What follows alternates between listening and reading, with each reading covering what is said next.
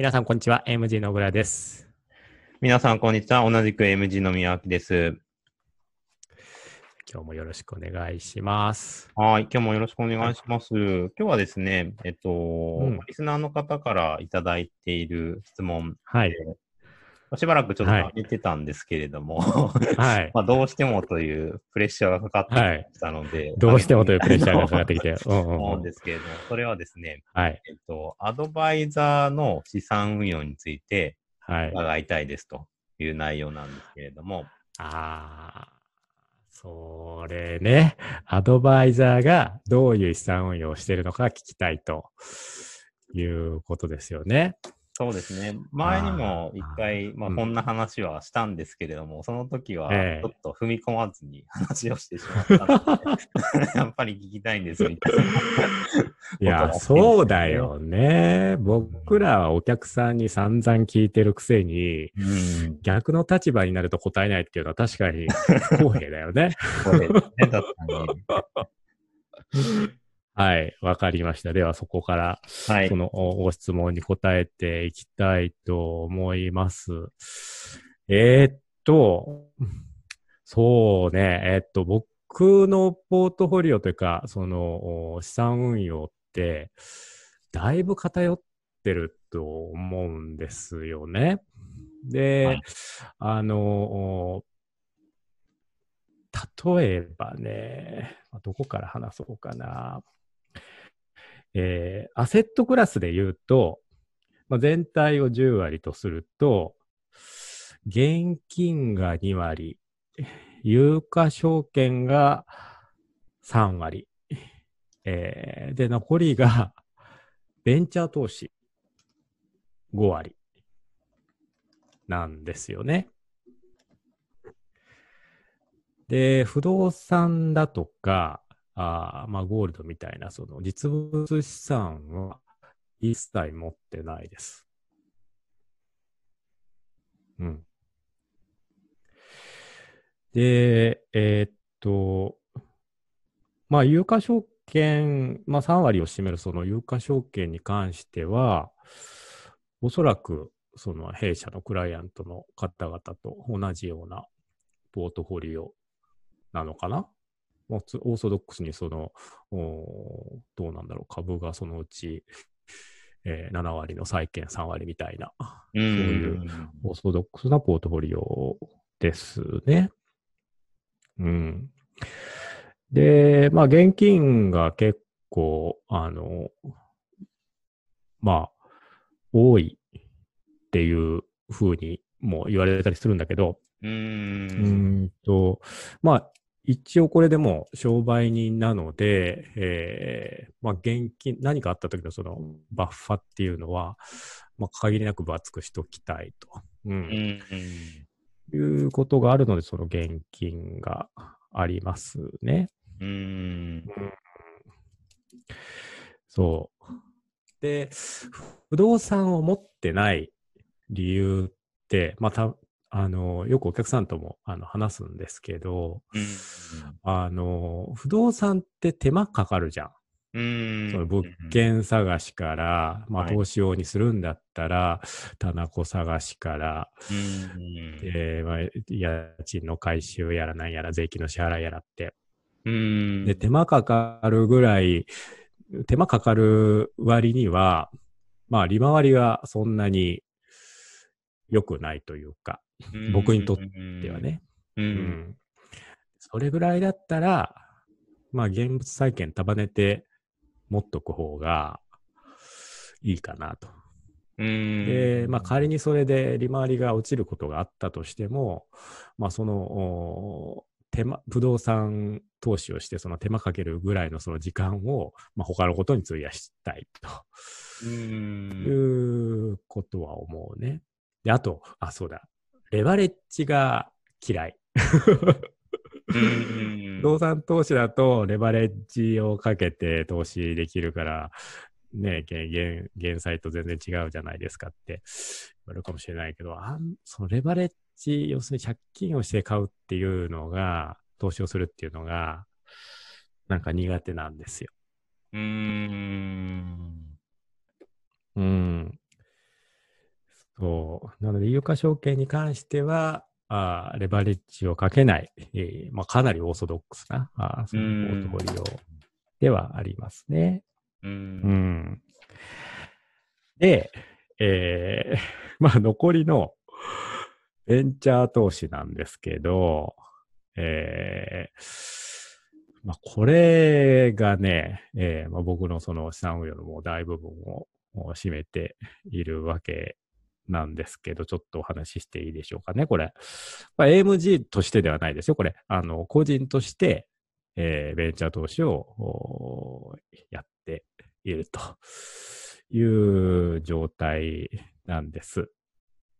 で、現在、えー、1、2、3、4、5、5社、5社に、まあ、それぞれ、えー数千万円ずつの出資をしていますね。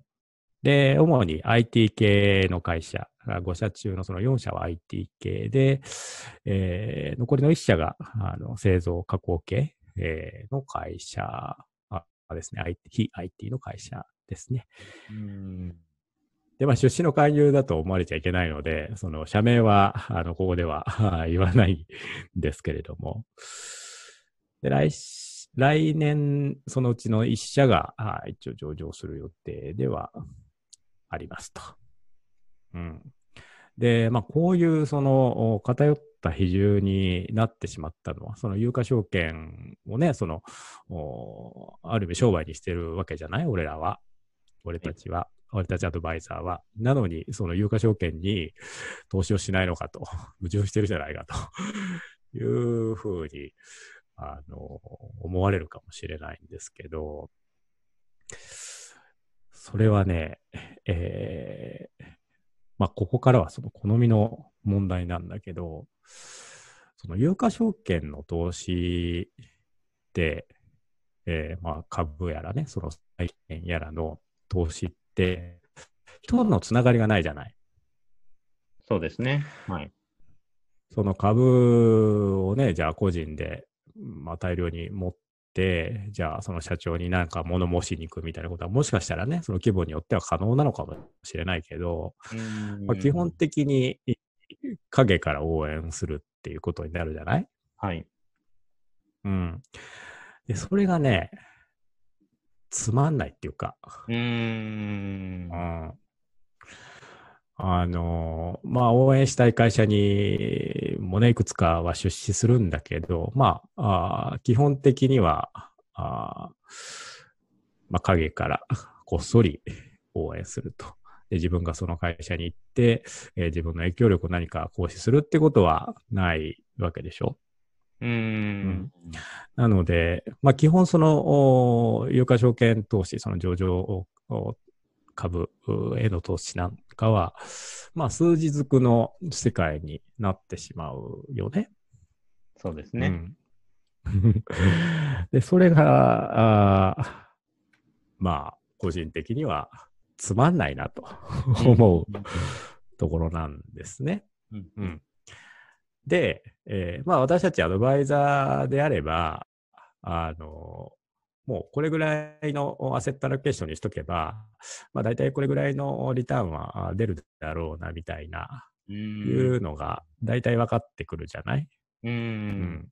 でもちろんね、その、リーマンショック級のことはあるにはあるにしても、おまあ、まあ、それで世の中は、その、お全部潰れたりはあしないし、うん。これからもその金融市場っていうのは残っていくわけだから、あの、そうなんですよね。なので、えー数字づくで、えーある程度その予測ができる世界と、うん、いうことなので、資産運用の方法としてはちょっとオーソドックスではあって、まあ、万人向けだとは思うんだけど、まあ面白くないな、と。いうのがあります。はい。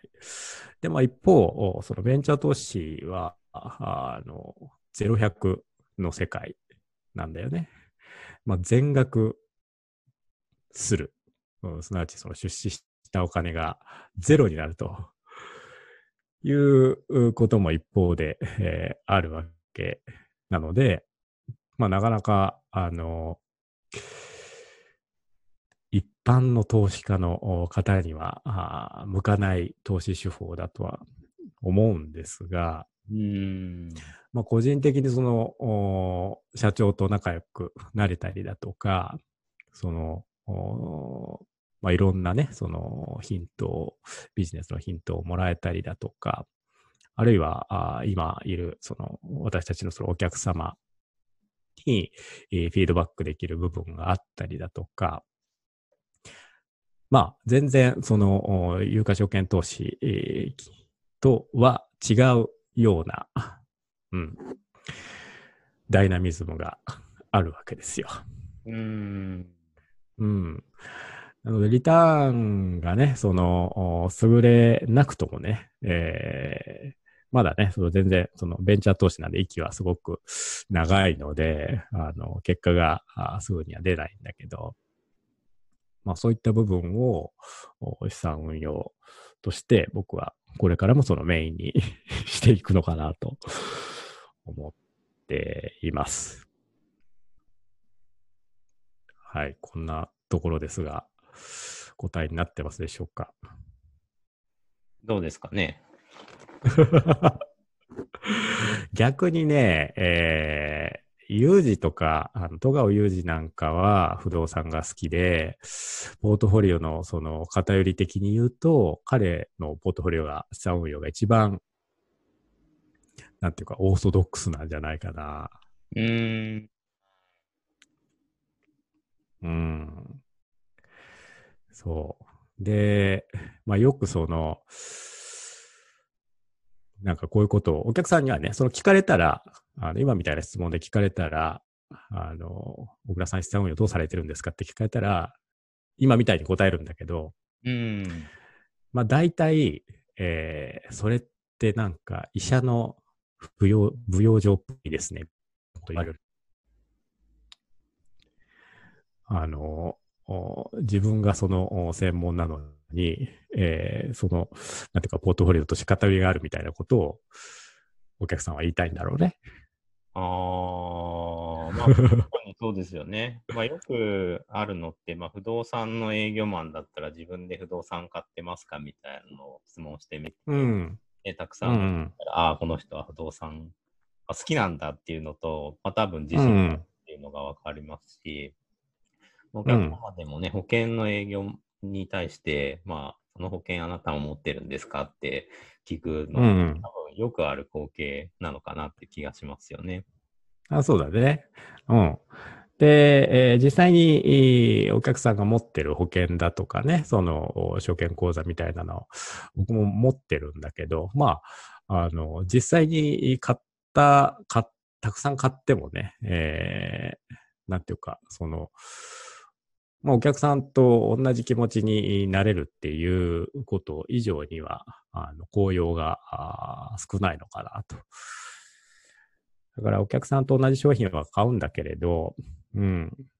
で、その、まあ、それでも、その、おなんていうの、その、まあ、浮いた部分っていうのは、あー自分の好きにさせてもらいたいな、というとこだね。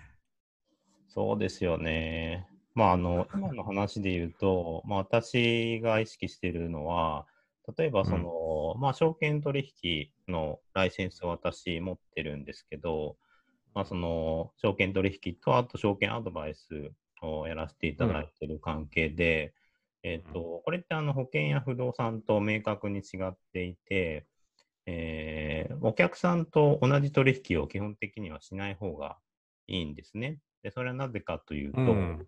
えっと、フロントランニングが私たちができてしまうので、まあ、例えば、この株式いいんですよってお客さんには言ってるのに、まあ、自分の口座の中でそれを先に買っちゃうとかっていうのができてしまうので、う。そういうん意味で、まあ、自分が決められる投資っていうのは、基本的にはやらない方が、やらない方がというか、そもそもやってはいけないことになっているので、まあ、そこはかなり気をつけなきゃいけないなという気がしますね。うん。確かにね。その日本の、おなんか株式アドバイザーなんかはね、それでフロントランニングで儲けてたりもするからね。お客さんの方も。そうなんですよね。よく起こってしまうことなので、まあ、それはやっぱり気を使いますね。まあ、アドバイザーなので、あんまりそのインサイダー情報とかに触れることは多くはないですけれども、まあ、銀行とかにいればそういうのは普通に起こってしまうので、まあ、かなり気をつけますよね。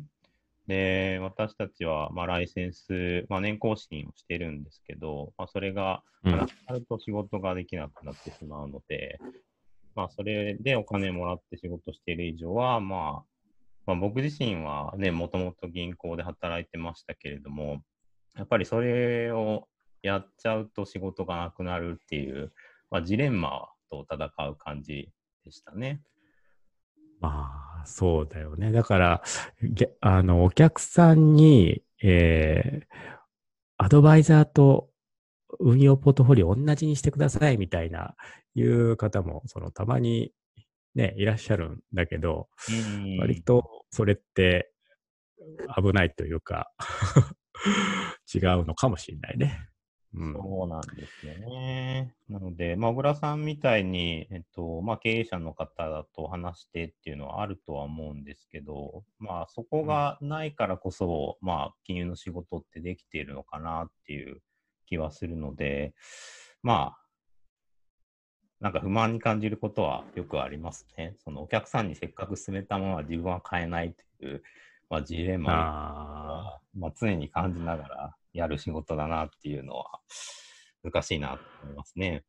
ね、買ったら買ったでお客さんに勧められなくなるからね。あの、どっちかで、ね、自分を取るかみたいな。うん、うん、そういう、まあ、利害相反みたいなのはすごく起こりやすいので、あうん、気をつけないといけませんよね。そうだね。まあ、その点、その、アドバイザーが、ね、うちの、NG のアドバイザーも不動産投資好きな連中結構いるんだけど、うん不動産にみんな傾くっていうのは、うん、まあ、証券取引だと、いちいちその報告義務が発生したりするのが、嫌だから 嫌だからっていうのはあるよね、きっとね。うん、めんどくせえみたいな。痛くもない腹を探られるのは嫌だみたいな、いうことあるかもな。うん、うんあそれはあるかも。だから、ちょっとベンチャー投資に傾いちゃったっていうのはあるかもしれませんね。その、お客さんのお金で、えー、お預かることもないですし、まあ、あの、お客さんにその投資の関与することもないので、それは なるほど。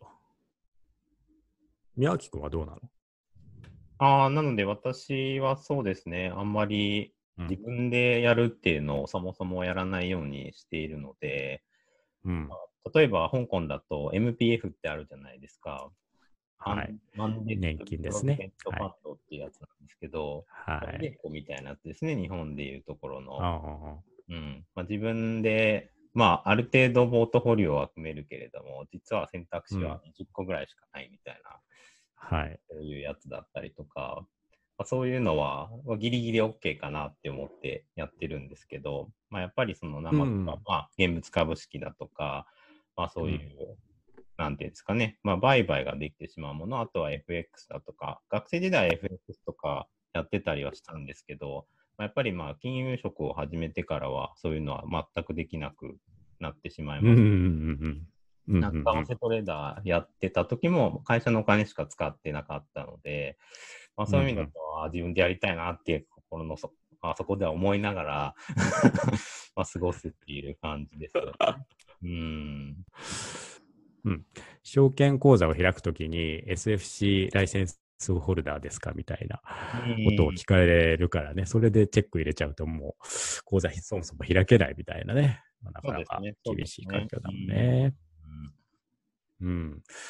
そうだね。だからあんまりそのお客さんが聞いて参考になるものってないかもしれないね。うーん。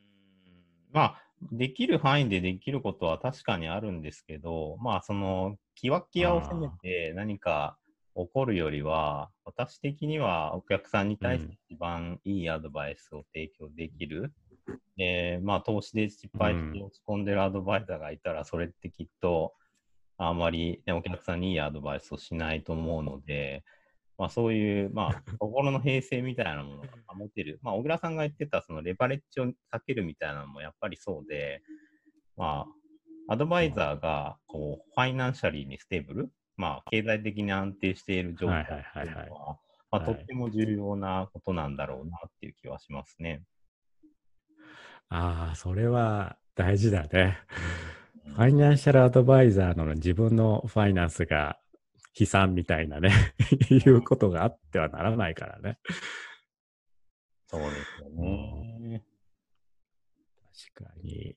なので、まあ、お客様がね、おアドバイザーのポートフォリオを真似したいという気持ちは分かりつつも、うん、違うんだよなと思いながら お話ですよね。うん、そうね、真似できない、うん、あまりにその、俗人的すぎて、ちょっと状況が特殊で、この僕もそうだけど、ね、アドバイザーが買えるものってね、だから少ない、そもそもあんまり多くないっていうのと、あとその好みの問題が 多種多様すぎて、うん、アドバイザーの、なかなかね、うん、確かにそのボート資産運用はどうしてますかって聞かれて、なんか、あ、さすがファイナンシャルアドバイザーですね、みたいな、いう風な回答ができにくいのかもしれないね。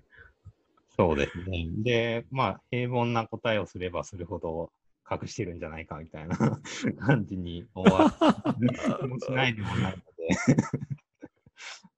何か面白いできればいいんですけどね。そうだね。逆に、うん、お客さんのその資産運用の方法の方がよっぽど面白いよね。その、だから、個人情報が、あの、漏れない程度に、えー、その、お客さんのポートフォリオを、えー、公開していくみたいなね。うん。いうことをやると、もしかしたらいい、何か刺激になるのかなと。そうですね。そうですね。まあ、なかなか面白いテーマをいただいて いい議論できたんじゃないでしょうか。ねえー、っとね、そうです。だから、アンテ、アドバイザーがね、その、お客さんがもしかしたら、そのアドバイザーに持ってらっしゃるイメージっていうのは、まあ、モニターの前に、いっぱいのモニターの前に座って、切った貼ったを 繰り返しているような、まあ、そういうイメージなのかもしれないですけれど、まあ、全然それ、事実は、あの、逆で、うん、実態としても逆で、えー、まあそもそも投資をしてないのか、あるいはそのその資産運用してても、おまあ、かなり特殊なものだったりするということで、えー、まあ一般の方々のその参考にはなりづらいと いうのが実情なんですかね。かもしれませんね。はい。すいません。その参考にならないというのが、あ 回答だと いうことで、はい。じゃあ、質問をいただいた方どうもありがとうございました。ありがとうございます。またね、あの、質問を待っていますので、えー、何でも聞いていただければと思います。はい。ありがとうございました。はい。ありがとうございました。